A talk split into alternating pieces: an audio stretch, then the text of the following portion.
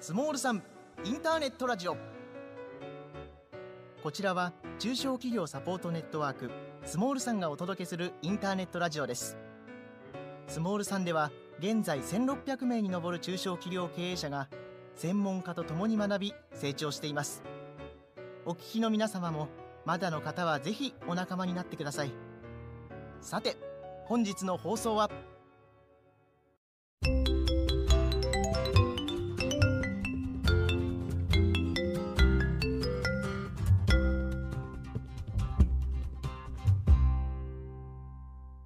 マサと稽古の音楽日和。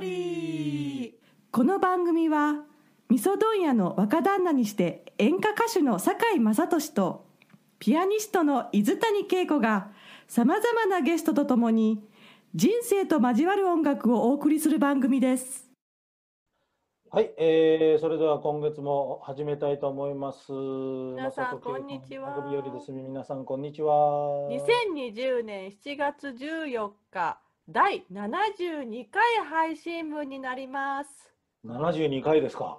はい、6回りしましたね。はい、そうですよ。本当ですよ さあ、72ってすごい、すまあ、ごいね。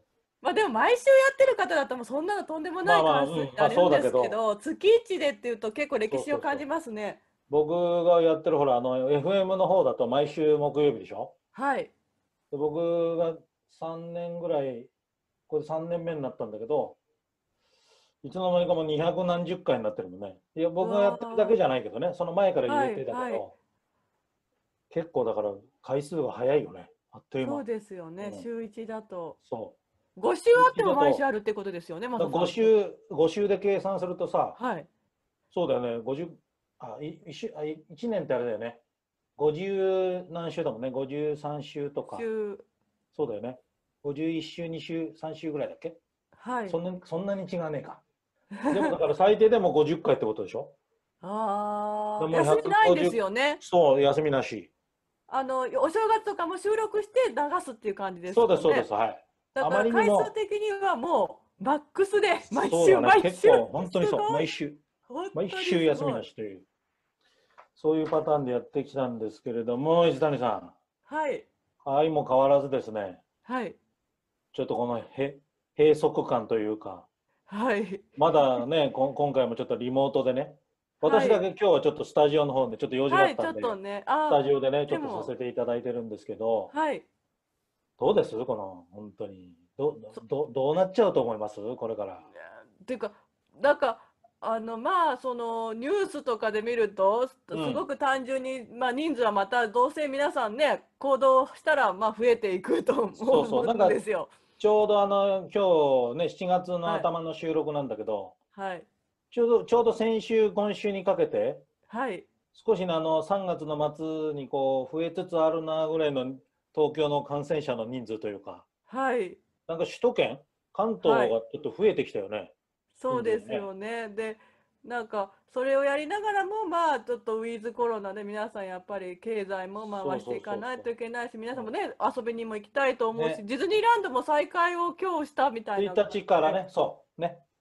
だから、ね、そうなると皆さんもっうと、ん、どんどんと、まあ、気をつけながら、でも3そうですね密ってマサさん、結構きつい、あの、なかなか難しいテーマですようん、ね。あのね、3密を完全にっていうと、うんやっぱりどこも出かけらんないよ。ですよね。電車乗れないでしょ？ですよね。で、夜も、難例えばほらもう、満席状態の居酒屋さんとか行けないでしょ？おうん、ね？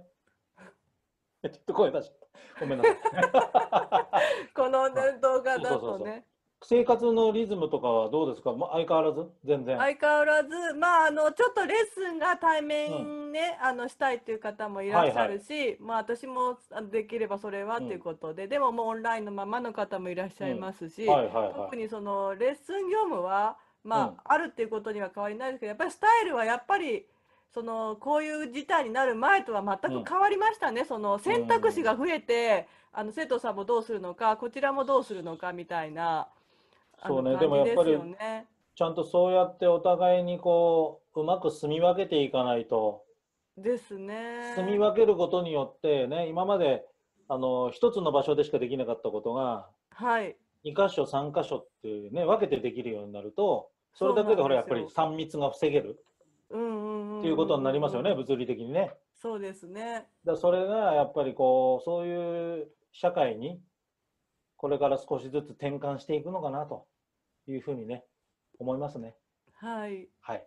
うまくね、あの、こう上手にそスタイルを変えてう。はい。楽しめるようなそうそう。ね、ね今年経にしたいですけどね。動もちゃんとやっていかなきゃいけないので、ねはい皆さんねあまりこうなんて言うんだろう不要に恐れず恐れず。あの正しく恐れながら、えー生活をしていくという方が私は正しいような気がしますので皆さん、えーそういった気持ちで、えーこれから生活をしていったらどうでしょうか。ということでね、えーはい今月もね素敵なあのゲストの方がいらしておりますので、えーよろしくコーナーの。方ね進めていきたいと思います。よろしくお願いします。綺麗気持ちいい心地いい住まいから笑顔を作り出す。宝工機はそんな住まいづくりのお手伝いをしています。25年間積み上げた技術力とサービスでハウスクリーニング定期清掃植木のお手入れからリフォーム水のトラブルゴミの撤去蜂の駆除まで。お住まいのお悩みなら何でもご相談ください。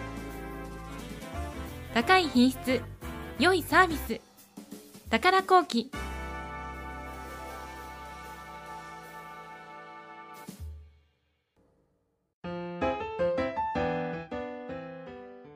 メロワークスは東京、埼玉、神奈川を中心に関東で50店舗のカラオケボックスを経営しています。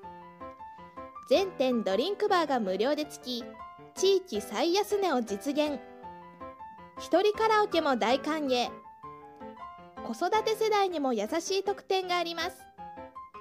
大手カラオケボックスにはない温かさで皆様のご来店をお待ちしています。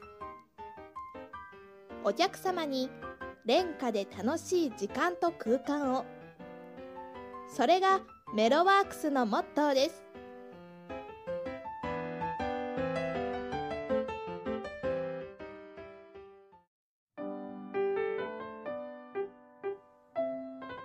けいこの音楽豆知識コーナー。はい、えー今月も豆知識コーナーがやってまいりました。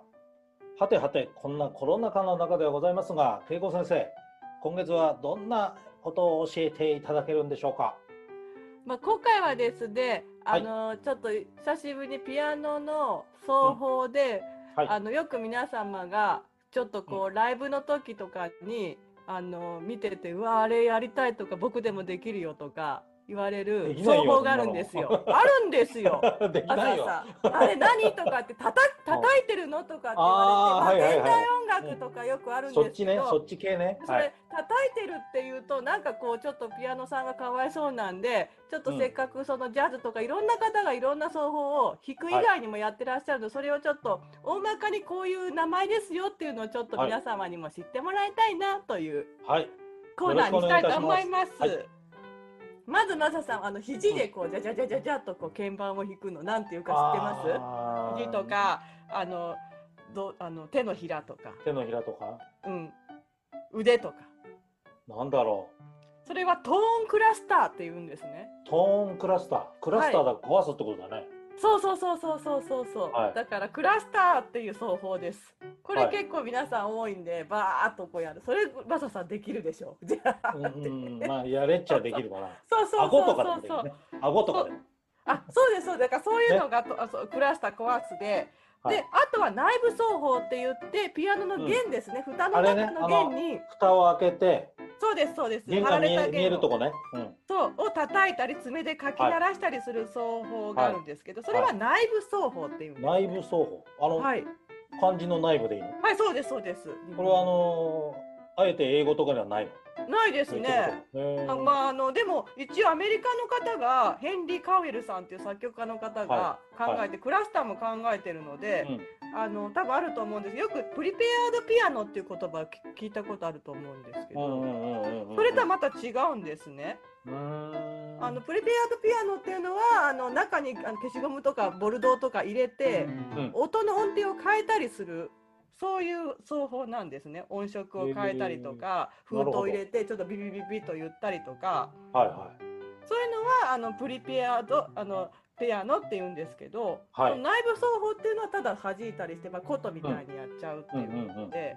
でこういうのをあのよくなんか昔ちょっと豆知識で無音の曲があるって言ってジョン・ケージってアメリカの4分33秒って言ってあー歌をつけてっていう聞いたことあります。はい。はい、それで自然の音とか雑音とかその方のお師匠さんうん。が考えたというう方で。あのジョン・ケージの師匠であのだからヘンリー・カウエルさんという弟子がジョン・ケージになるんですけど、はいはいやはりアメリカから来てて1900あ1897年に生まれた方ですね。うん。アイルランド系のアメリカ人がいろんなピアノをただ弾くだけじゃなくてそういう内部奏法やプリペアードピアノだとトーンクラスターとかあといろんな他にもあるんですけど、あの弦を打楽器のバチで叩いたりとかおおなるほど。ピアノの胴体や屋根を手で叩く。あだから胴体外だと外部奏法ですね。さっき内部奏法だと外部奏法があるんです。あよ完全に外部だよね。そうそう。あと片手で弦を押さえながらもう片手をあのそのそこを鍵盤で弾いて音をパなんかちょっと潰れたような感じになるとかっていうのもあるんですけどそれをさっき言ったトーンクラスターとか内部奏法とかプリペアードピアノっていうんじゃなくてその他になります。その他。大きく分けるとね4つぐらいでちょっと今、はいあの言ったんですけど、はいもちろん英語とかでも多分言い方があると思うんですけど、私は現代音楽あまり知らないので ちょっとわからないんですけど。なるほどね。はいまあ皆さん、あのね、そういう見方でこれからね、あのおこの人ちょっと変わった弾き方してんじゃんっていう時はそうですね見ていただくとね。ちょっと見ていただくと面白いかなと思って、はい特にあのピアソラとか、あのねあの有名はな皆さん好きな南米のうんうんうんうん作曲家さんの曲はよくそういうものが使われてたりするなので。私もこうやって肘でジャーッとやったりしてるのでうんうん結構あの皆さんそれが爽快に出るみたいで羨ましいとか言われるので。はい皆さんなるほどあのせっかく配信とかでも皆さん結構ね熱い思いを皆さんアーティストが今されてるんでちょっと見てもらったらなと思います。はい、えー、わかりました。恵子先生、今月もどうもありがとうございました。いえいえ。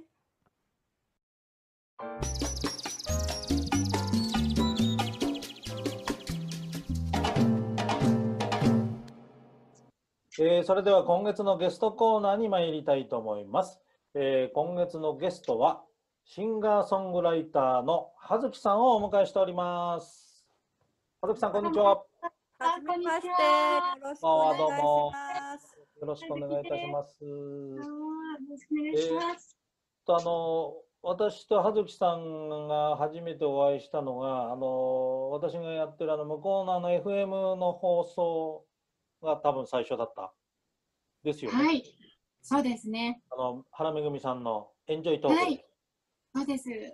初めてあのお会いしたときに、えーこの方のちょっと声がなかなかちょっと神秘的だなと思いまして、はい。ちょっとこう、高いのかハスキーなのか、ちょっと不思議な感じなんですよ。はい。はい。ですごくね、あの、なんとなく僕も頭の中にちょっとこの、なんていうんですか、ポツンとこう残りまして、ずっと。それで葉月さんのライブに一度必ず行きたいな、行きたいな、ずっと行きたいなと思ってて、ね、なかなか行けなかったんですけど、あの、今年でしたっけ、あの。桜坂でみさんと一緒にああ、そうですね。1月の1月の一番最後31の、そうですよね。はいあの、はいめぐみさんと、あの、もう一方ね、あの、ギターの。えー塩塚さんと、はい。葉月さんと3人でね、あの、はいライブをやったのがちょうど私行ける機会だったので、ちょうどお邪魔させていただいて、はい。ありがとうございねます。、それ、その後もう一度、えっ、と、葉月さんの単独ライブ、あの、なんかほら、コロナがちょうど始まっちゃった頃、なんですよ。あれ3月ぐらいでしたっけ？3月の頭ですね。そうですよね。ちょうどいろいろクラスターが出たっていう。そうそうそう。でもなんか思い切ってやっちゃえってんでやったんですよね。そうですね。強行で。いやでも本当にあのソロのライブね、私あの時ちょうど行けてよかったなと思いまして。ありがとうございました。大変な時でした。そうそう、その時に、えーその時にまあいろんなね、あのカバー曲からオリジナル曲からいろいろとね、こうやっていただいたんですけども、はい。その中でね、後でちょっとこう、今月の曲のコーナーで聴いていただく、あの、暦歌。はい。が非常にあの、私の心のにちょっとグッと刺さりまして、ね、あの、さっきも実はちょっと水谷さんとね、あの、後説の時に言ってたんですけど、は葉月さん、そのうち、葉月さんに弾弾いてもらいながら、私、歌わせていただくことができたらなぁなんてね、ぜひ。思っておりますので、ぜひぜひ、はい。この場を借りてお願いしちゃおうかななんて思っておりますので。はい、歌ってください。あつさんの曲、誰か男性の方とかも歌われたりとかもああのあるんですか？あの歌いたいとかって言って、なんか女性ばのイメージとか書かれてるんですか？そのマサさんが歌うとまた違うイメージでなんか暦歌も素敵になるんじゃないかななんて さっきイメージ勝手にしちゃったんですけど。本当ですね。きっと、また素敵な感じになるんじゃないかなと、楽しみです。はーい。ということで、あの、葉月さんのね、あの、ちょっと簡単にプロフィールの方をね、ちょっとだけご紹介させていただきたいと思います。あの、東邦学園大学の声楽科を経て、えー同短期大学ピアノ科を卒業されてるということで、声楽科からピアノ科ということで、まあ、後でちょっとまたお話ししていただきますけれども。で、えーっと、2008年の8月に、えーピアノ弾き語りのシンガーソングライターとしてライブ活動を開始されたということで。あのー葉月さんのこう名前をこう検索しながらあの YouTube とかでね探してると、はい。か川瀬葉月っていう名前であたくさん出てるじゃないですか。はい。あれは最初はそう川瀬葉月さんだったんですか？そうなんです。あの、川瀬葉月でデビューしまして、はい。途中で葉月に改名して、なるほど、なるほど。はい。で、あの川瀬葉月は作家名として、はい。あの、ジャスラックとかではい。使用したままになっているので、なるほど、なるほど。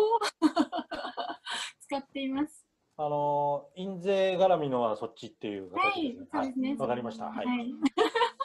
はい。ややこしくてすみません。ね、あのー、し元それは CCB の関口さんとかね、あのあはい。関口さんも今、今、いまだにあのね、活躍されてまして、そうですね。このの間も、そうですね。黒ね FM でお世話てますね。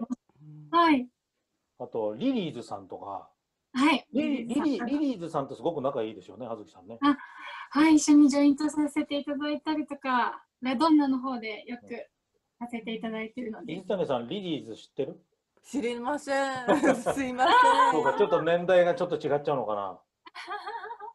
リリーズってすごかったんだから。ちょっと今度探してみて。うん双子ね、あの、それと、はい。あと、知ってるところで言うと、言うとあの、久保田早紀さんとかね、はい、いろいろ、あのーお仕事をされてるということで。う、ん。はい。よろしかったでしょうか。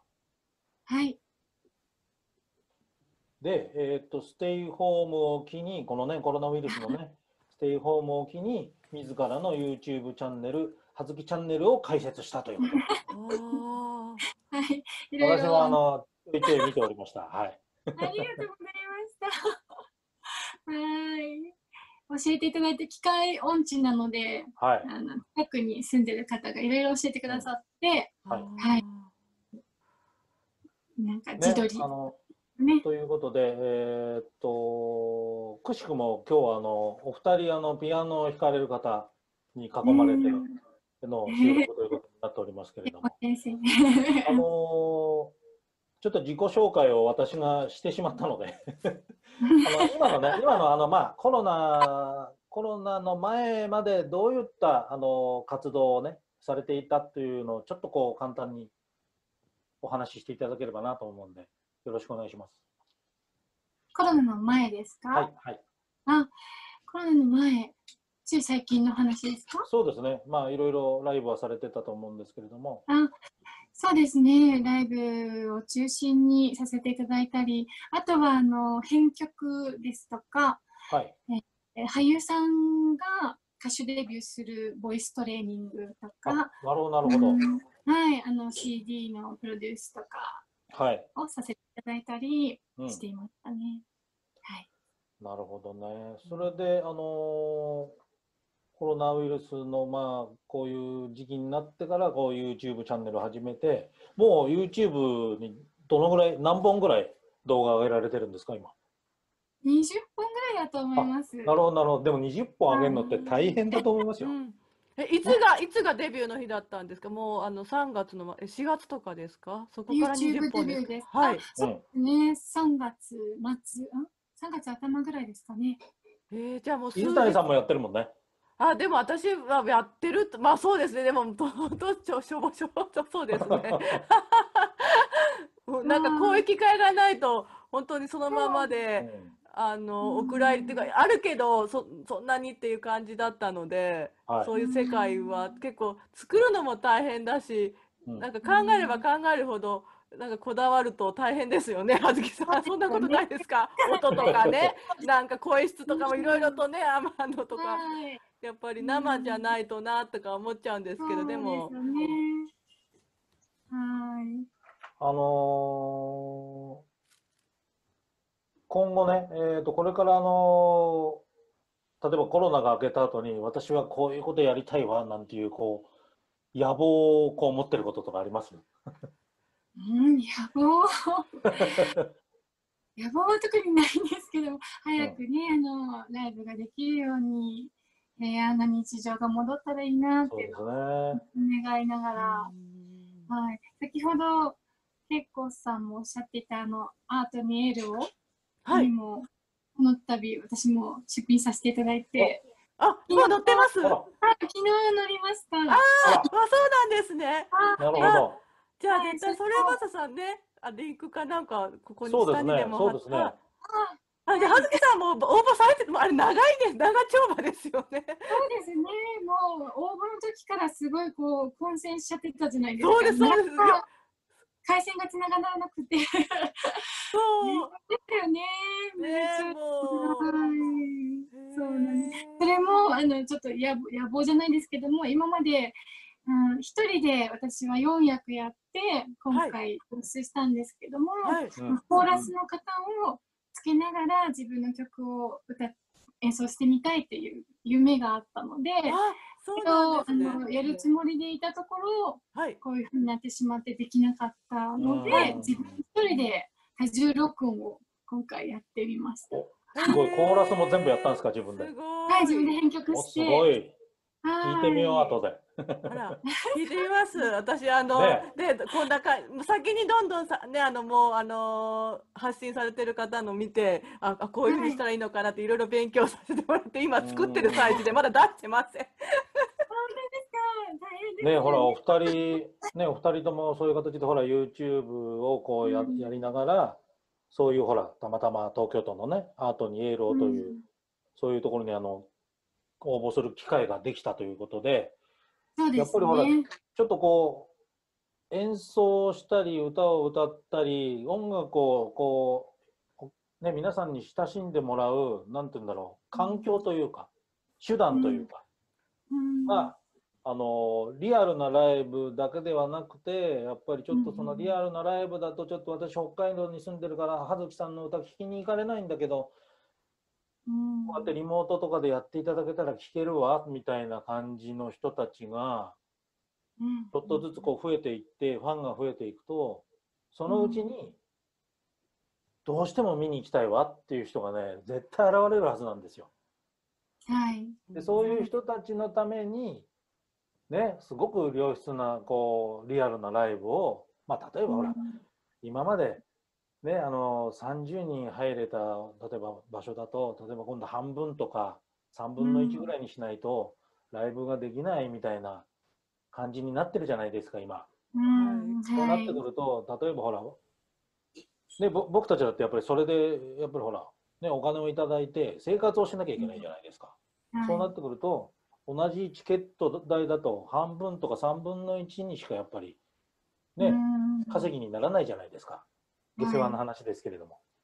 ということは、本当にライブに来てくれる方向けに、ものすごい、例えばこう、こうすごいこうソファーの椅子をこう用意して、で ちょっとこう、あのお店の方があの水割りをこう持ってきてくれるみたいな。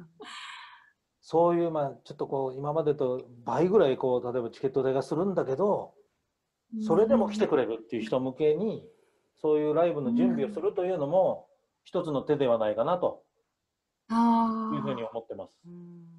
っていうか、そうせざるを得ない環境というか状況に今あるので、ちょっとあの、私、経済の先生ではないんですけれども、あの、例えば、実際に行けない人たちは、沖縄からでも北海道からでも、まあ、もっと大きく言えば、世界中の人が見れるわけじゃないですか、YouTube だと。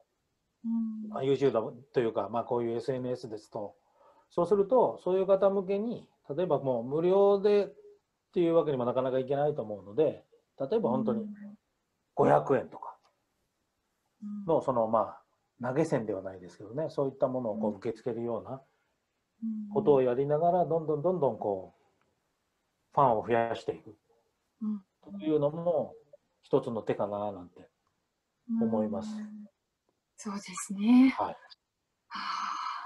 ねだからなかなかあの元にはねなかなか戻らないというのはもう鼻から頭の中に入れておいた方が私はいいような気がするのでこれからあの会うアーティストさんアーティストさんには今と同じような話をね皆さんにしてあげようかなというふうに、まあ、思ってるんですよ。はい。ありがとうございます。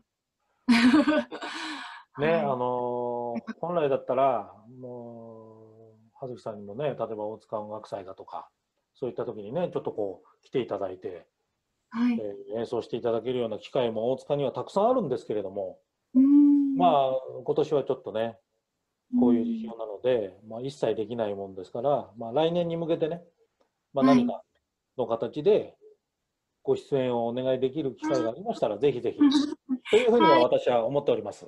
あありがとうございます。はい、例えばあの、ね、水谷さんとのこう、まあ、ちょっとしたコラボみたいなとか、のもなかなか素敵ではないかななんていうふうに思って。先輩後輩なんで、大学の。あの 実は。まあ、あの単純に計算すると1年生の1年生と4年生みたいな感じでしょ？あそうですね。そんなそんな細かく言っちゃうんですか、いいんだけどいいのよ。あのね1年生と4年生の関係って、はい。まあ、普通の大学もそうなんだけど、年がね一番ほら一番若い人と一番年取った人じゃない？3つしか違わないんだけど、これってある意味ねすごく仲が良くなりやすいのよ。あんまりしがらみがない関係がないから。逆に1個下とかそういう方が1個上とかの方が仲悪いのよ大体が。皆さんそうじゃないです？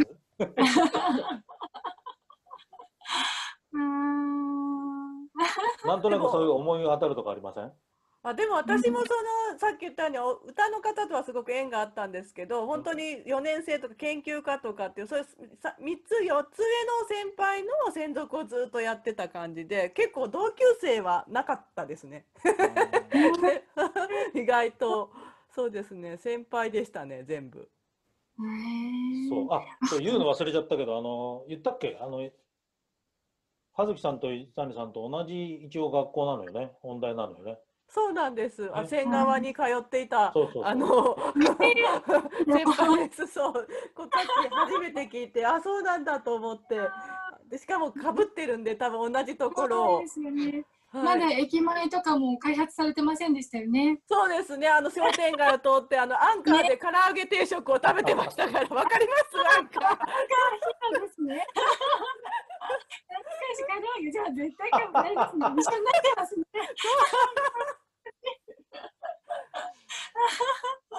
ピアノよりも唐揚げ定食いいねアンカーっていうね、すごいね、ちょっと雰囲気のあるとこあるんですよね。あの、ミスチルのね、桜井さんとかも来てたんですよ。大竹さんとかも来てて。ね、古澤さんとかね、バイオリンそうのですね。いろんな方がね。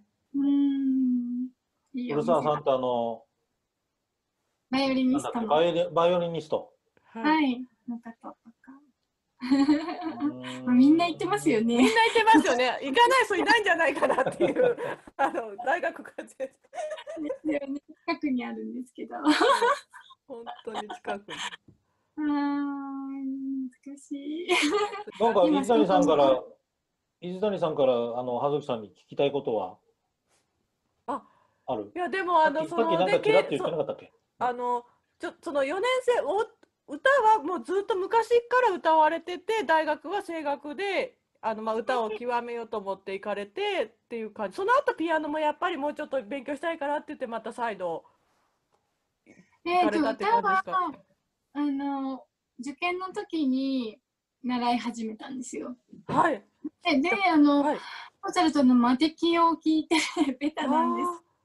夜の女王のあのアリアを聞いて、はい、はい、はいびっ。くりして、うわこんな声が人間に出るんだと思って、私も出してみたいって思ったのがきっかけですね。へえ、じゃあそれまではそんなべ特にそのポピュラーでもまああの今お歌われてるような世界の世界観というか、そういうかそういう歌も歌われてたわけではないということですか？もういいきなりそのモーツァルトの魔敵でビビッときてクラシックの方に行っちゃったっていう感じなんですか？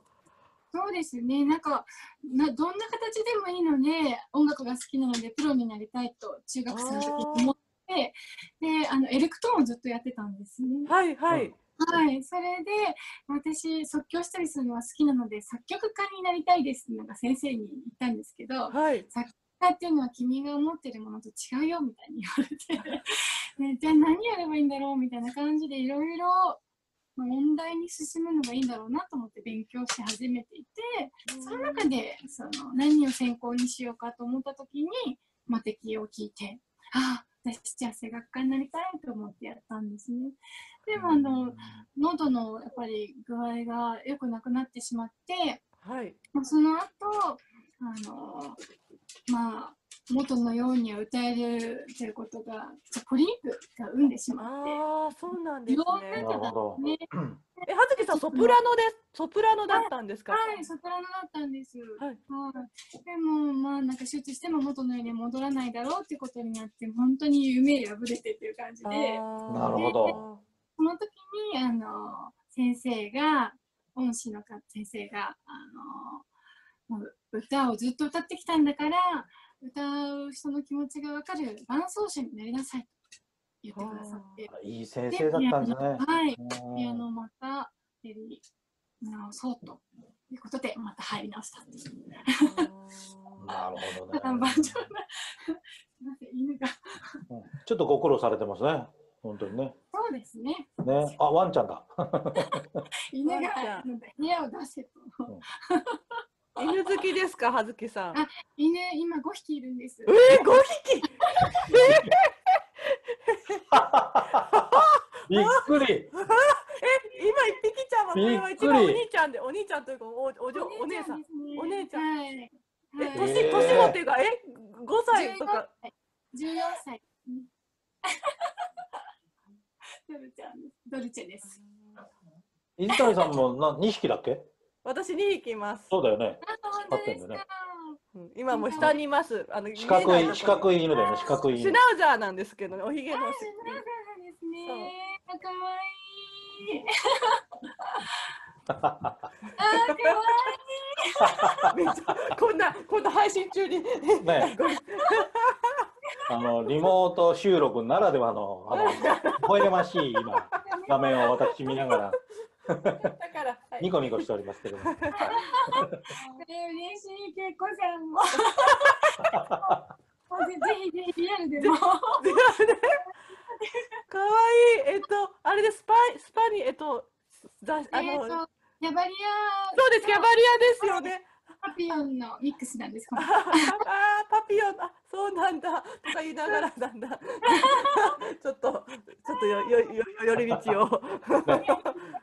ね、ちょっとこうあの微笑ましいあのねシーンになったところで、なんかねちょっとあの社長からあと何分っていうちょっとこはいう札が出ておりまして、楽しい時間がねあっという間にこう過ぎてしまいまして、はい。なんかあんまり大した話もしないで本当にあのね、もう終盤に近づいてしまったんですけれども、はい。あのーこの番組最後にいつもあの水谷さんの方からゲストの方に、えーきき聞きたいことがございまして、ちょっと質問させますので、よろしいでしょうか、葉月さん。はい。では、恵子先生、よろしくお願いします。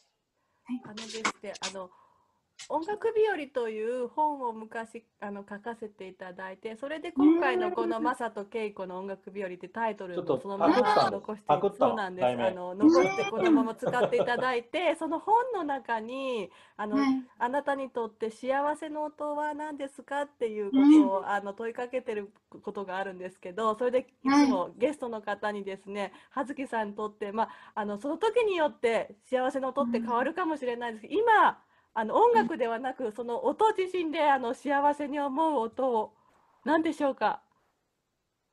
ああ、もうあの、いろいろ、やはりその時によって変わるんですけど、今はあの、息子の声ですかね。ああ、さっきもちらっとこう映ってましたけれども、イケメンでしたよね。すごく顔がすごくねなんかキリッとしてて。いい男だったよね。そう。裸もですね。嫌ですよ。はい、息子がやっぱりの声、最近は私の歌を歌ってくれるようになりましおて、すげえ。はい、その時に本当に癒されますね。あ幸せだなーって、はいね、思います。やはりお母様の DNA でなんか多分いい声をお持ちなんだなって、まさか歌ってね 本当にあの90何パーセント遺伝があって言って聞くんですそうよね聞く。よね。聞くよね。んそうですかね。歌を歌ってくれるように、ね、なるかもしれないです。はい楽しみですいいですね、はい親子でステージってすごいなんかうん それこそ幸せな空ね間ですね。本当ですよねはい。ね、はい、ということでね、えーっと最後にあの葉月さん、今後のあのもしあのライブですとかそういったあのご案内があるようでしたらぜひあのこの時間に、えーしていただければなと思いますのでよろしくお願いします。おはいものがありまして、はい。えー7月18日の土曜日に、おえーオープンが13時、はい。スタートが14時で、はい。ジャズ、ジャズバンドへえ。の、えーえーボーカルを務めさせていただきます。はい。えー場所配信はがあそうですね。18 18日ですね。7月18日。この配信の週だねはい。配信開始の週だねそうですね。で、場所は六本木のサテンドールという、ああはいでミュージックチャージが4000円になっております。はい、はい。はい。ウェストフィールド・ウィズ・ハズキドリームコンサート、アット・サテンドールというコンサートになります。はいはい。30名様限定になってしまって、やはりあの90席のところ30ああ名3分の1なんだねやっぱりね、あーね。で、でこれは予約というか、まあ、あのでも当日でもお電話して問い合わせして、はあのーっていうことになるっていうことですか？そうですね。あの、ご予約、あの、ホームページの方がございますので、はい。こちらいただいても良いかなと思います。あと最近マサさんね、その飛び入りっていうか、その日に行きたいと思って行っても行けないっていう、このコロナのあれでね、うんそういう事情もありますよね。必ず予約制とか。なんか USJ 大阪の？あそこもそうみたいね、あ、そうなんですあのね。と当日来れるようにするらしいんだけど来てはい。もチケットありませんっていう場合もありますっていうあことらしいのでうん。なかなかね皆さん大変なねことなんでしょうけれど。うん。とりあえずね、はい。7月18日土曜日の13時から、六本木のあ10 14時？はい、14時14時が開スタート。で、14時スタート。13時から会場ですか13時ね。オーはい。プン、14時スタートで、六本木はい。のサテンドールにて、葉月さんのね、はジャズのライブがありますので、皆さんぜひ、はい。ファンの方、そうでない方もぜひ、葉月さん聞いてみたいわという方、はい、ぜひぜひご予約のほど、よろはい、しくお願いしたいと思います。お願いします。はい。えー葉月さんどうもありがとうございました。ありがとうございました。あのー本当に話の進めが取り留めもなくて申し訳なかったんですけれども、あのまたね機会がありましたら今度はあの、はい、ぜひあのスタジオでえぜひぜひ、あの収録したいなっていうふうにも思いますので、またその時はぜひお声掛けさせていただきますので、よろしくお願いします。お願いします。えー、それでは葉月さんどうもありがとうございました。どうもありがとうございました。ありがとうございます。それでは今月の曲のコーナーに参りたいと思います。えー、今月の曲は本日のゲストの葉月さんからご紹介していただきます。はい。いきます。えー、暦歌、ぜひ聞いてください。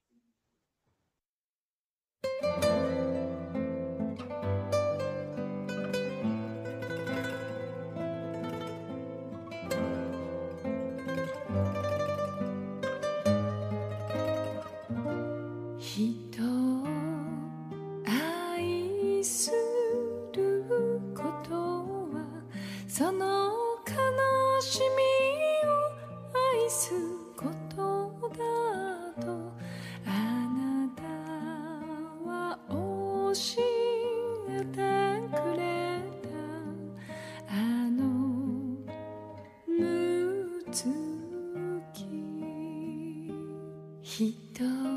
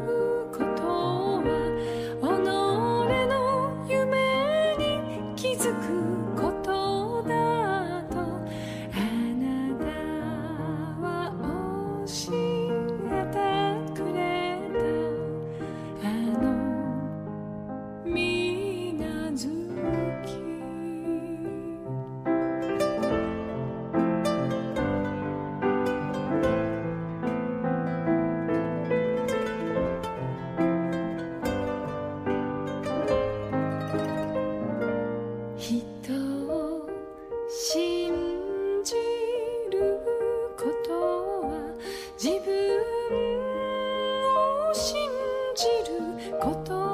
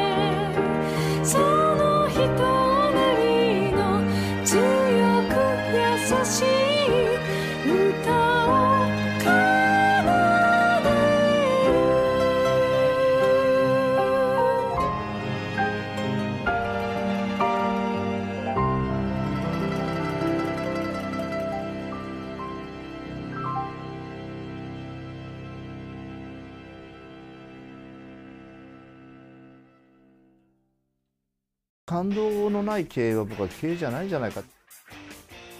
人の時代になりますから農耕民族的な人を大事にする金融機関でありたいなと。スモールさんは1600名に上る中小企業経営者と10名の専門家たちが共に学ぶ知的サポートネットワークです。月2回ニュースが配信されそして全国にゼミが組織され毎月勉強会が行われています。入会ご希望の方はホームページからどうぞ。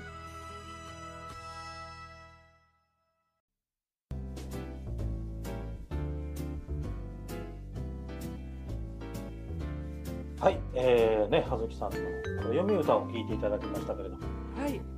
恵子さんいかがです？どうです？なんかあのーしっとりとしてすごく声がなんかしなんだろうしなやかさを感じます。そう、綺麗なね。そうあのーずーっとこうじーっと聞いていてすごく気持ちのいいというかなんか、うん、癒し系ですかねやっぱりマザーさん。そう、そうですね。あのど皆さん多分ファンの方はそういうふうに言われる方が多いようなことをちらっと聞きました。そのすっごいアップテンポで歌うっていうこともあるんですか葉月さん。まあアップテンポの歌もあるんで。でもね、なんかね、最初初めて、あのー、葉月さんのね、歌をちょっと聞いたときに、この歌がね、なんかちょっとこう胸に残って、頭の中をぐるぐる駆け回り始めたので、そのうち、あのー、葉月さんに言って、歌わせてもらっちゃおうかなと思って。男の人が歌ったらこんな感じみたいな。ということでね、どうかななんて思ってます。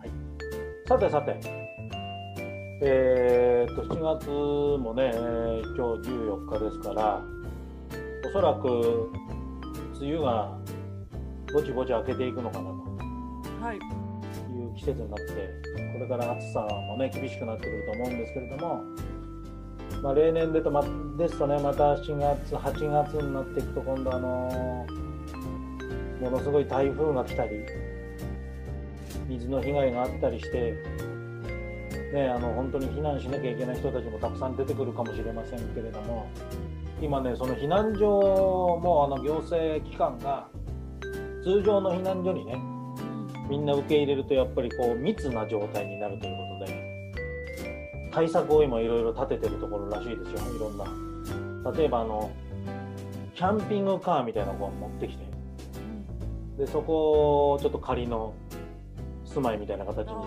してもらうとか、まあ、大型のこうトレーラーを引っ張ってきて。トレーラーのコンテナをちょっとこう居住スペースみたいな形に改造して。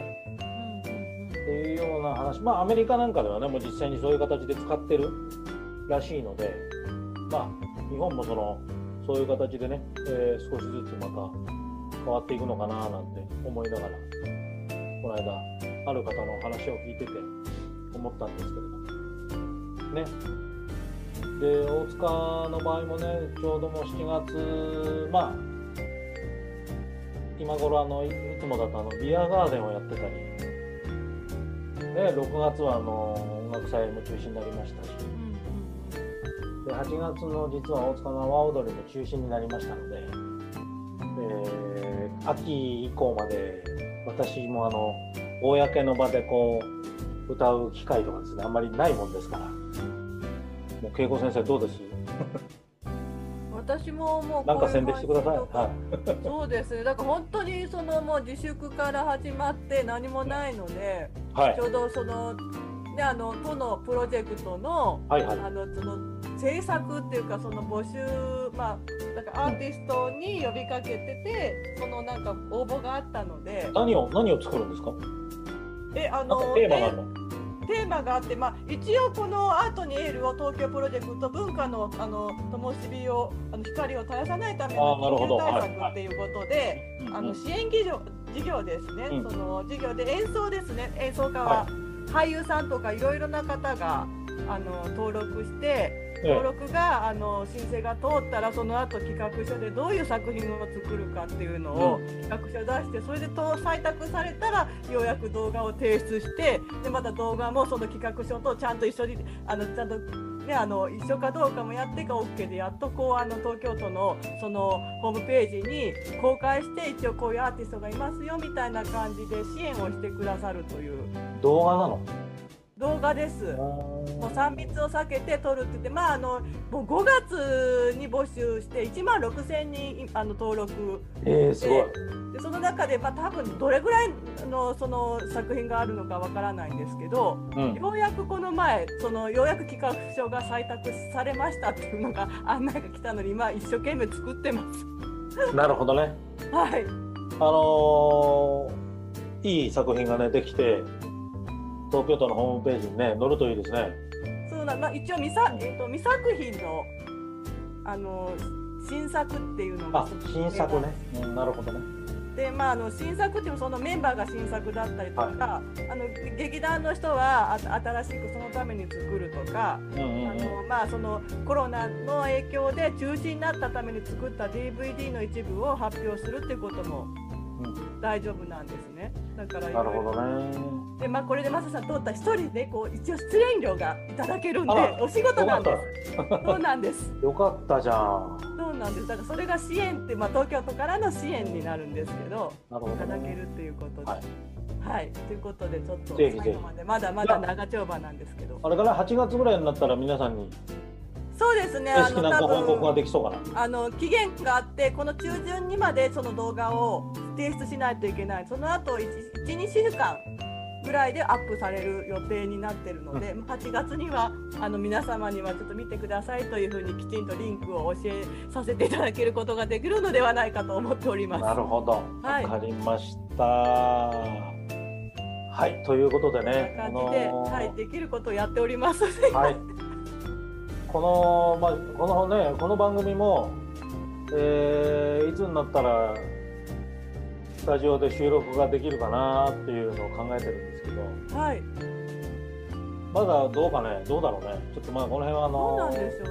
スタジオの判断にもよると思いますので、はい、まあ、その辺はまあ、おいおいやっていき。ましょう。まあ、とりあえず、あの、まあ、無理をせず、はい、ということで、続けていければなと思いますので、はい、よろしくお願いしたいと思います。はい。ということで、言い忘れたことない？大丈夫？ないです。あの、はい。この最後までいつもね聞いてくださるリスナーの皆様にこれからもよろしくお願いしますということで、ね、本当によろしくお願いします。ね。皆さんのが聞いてくれてるよというね、あのーことで、もう我々のモチベーションになっておりますので、はい、ぜひぜひ今後ともよろしくお願いしたいと思います。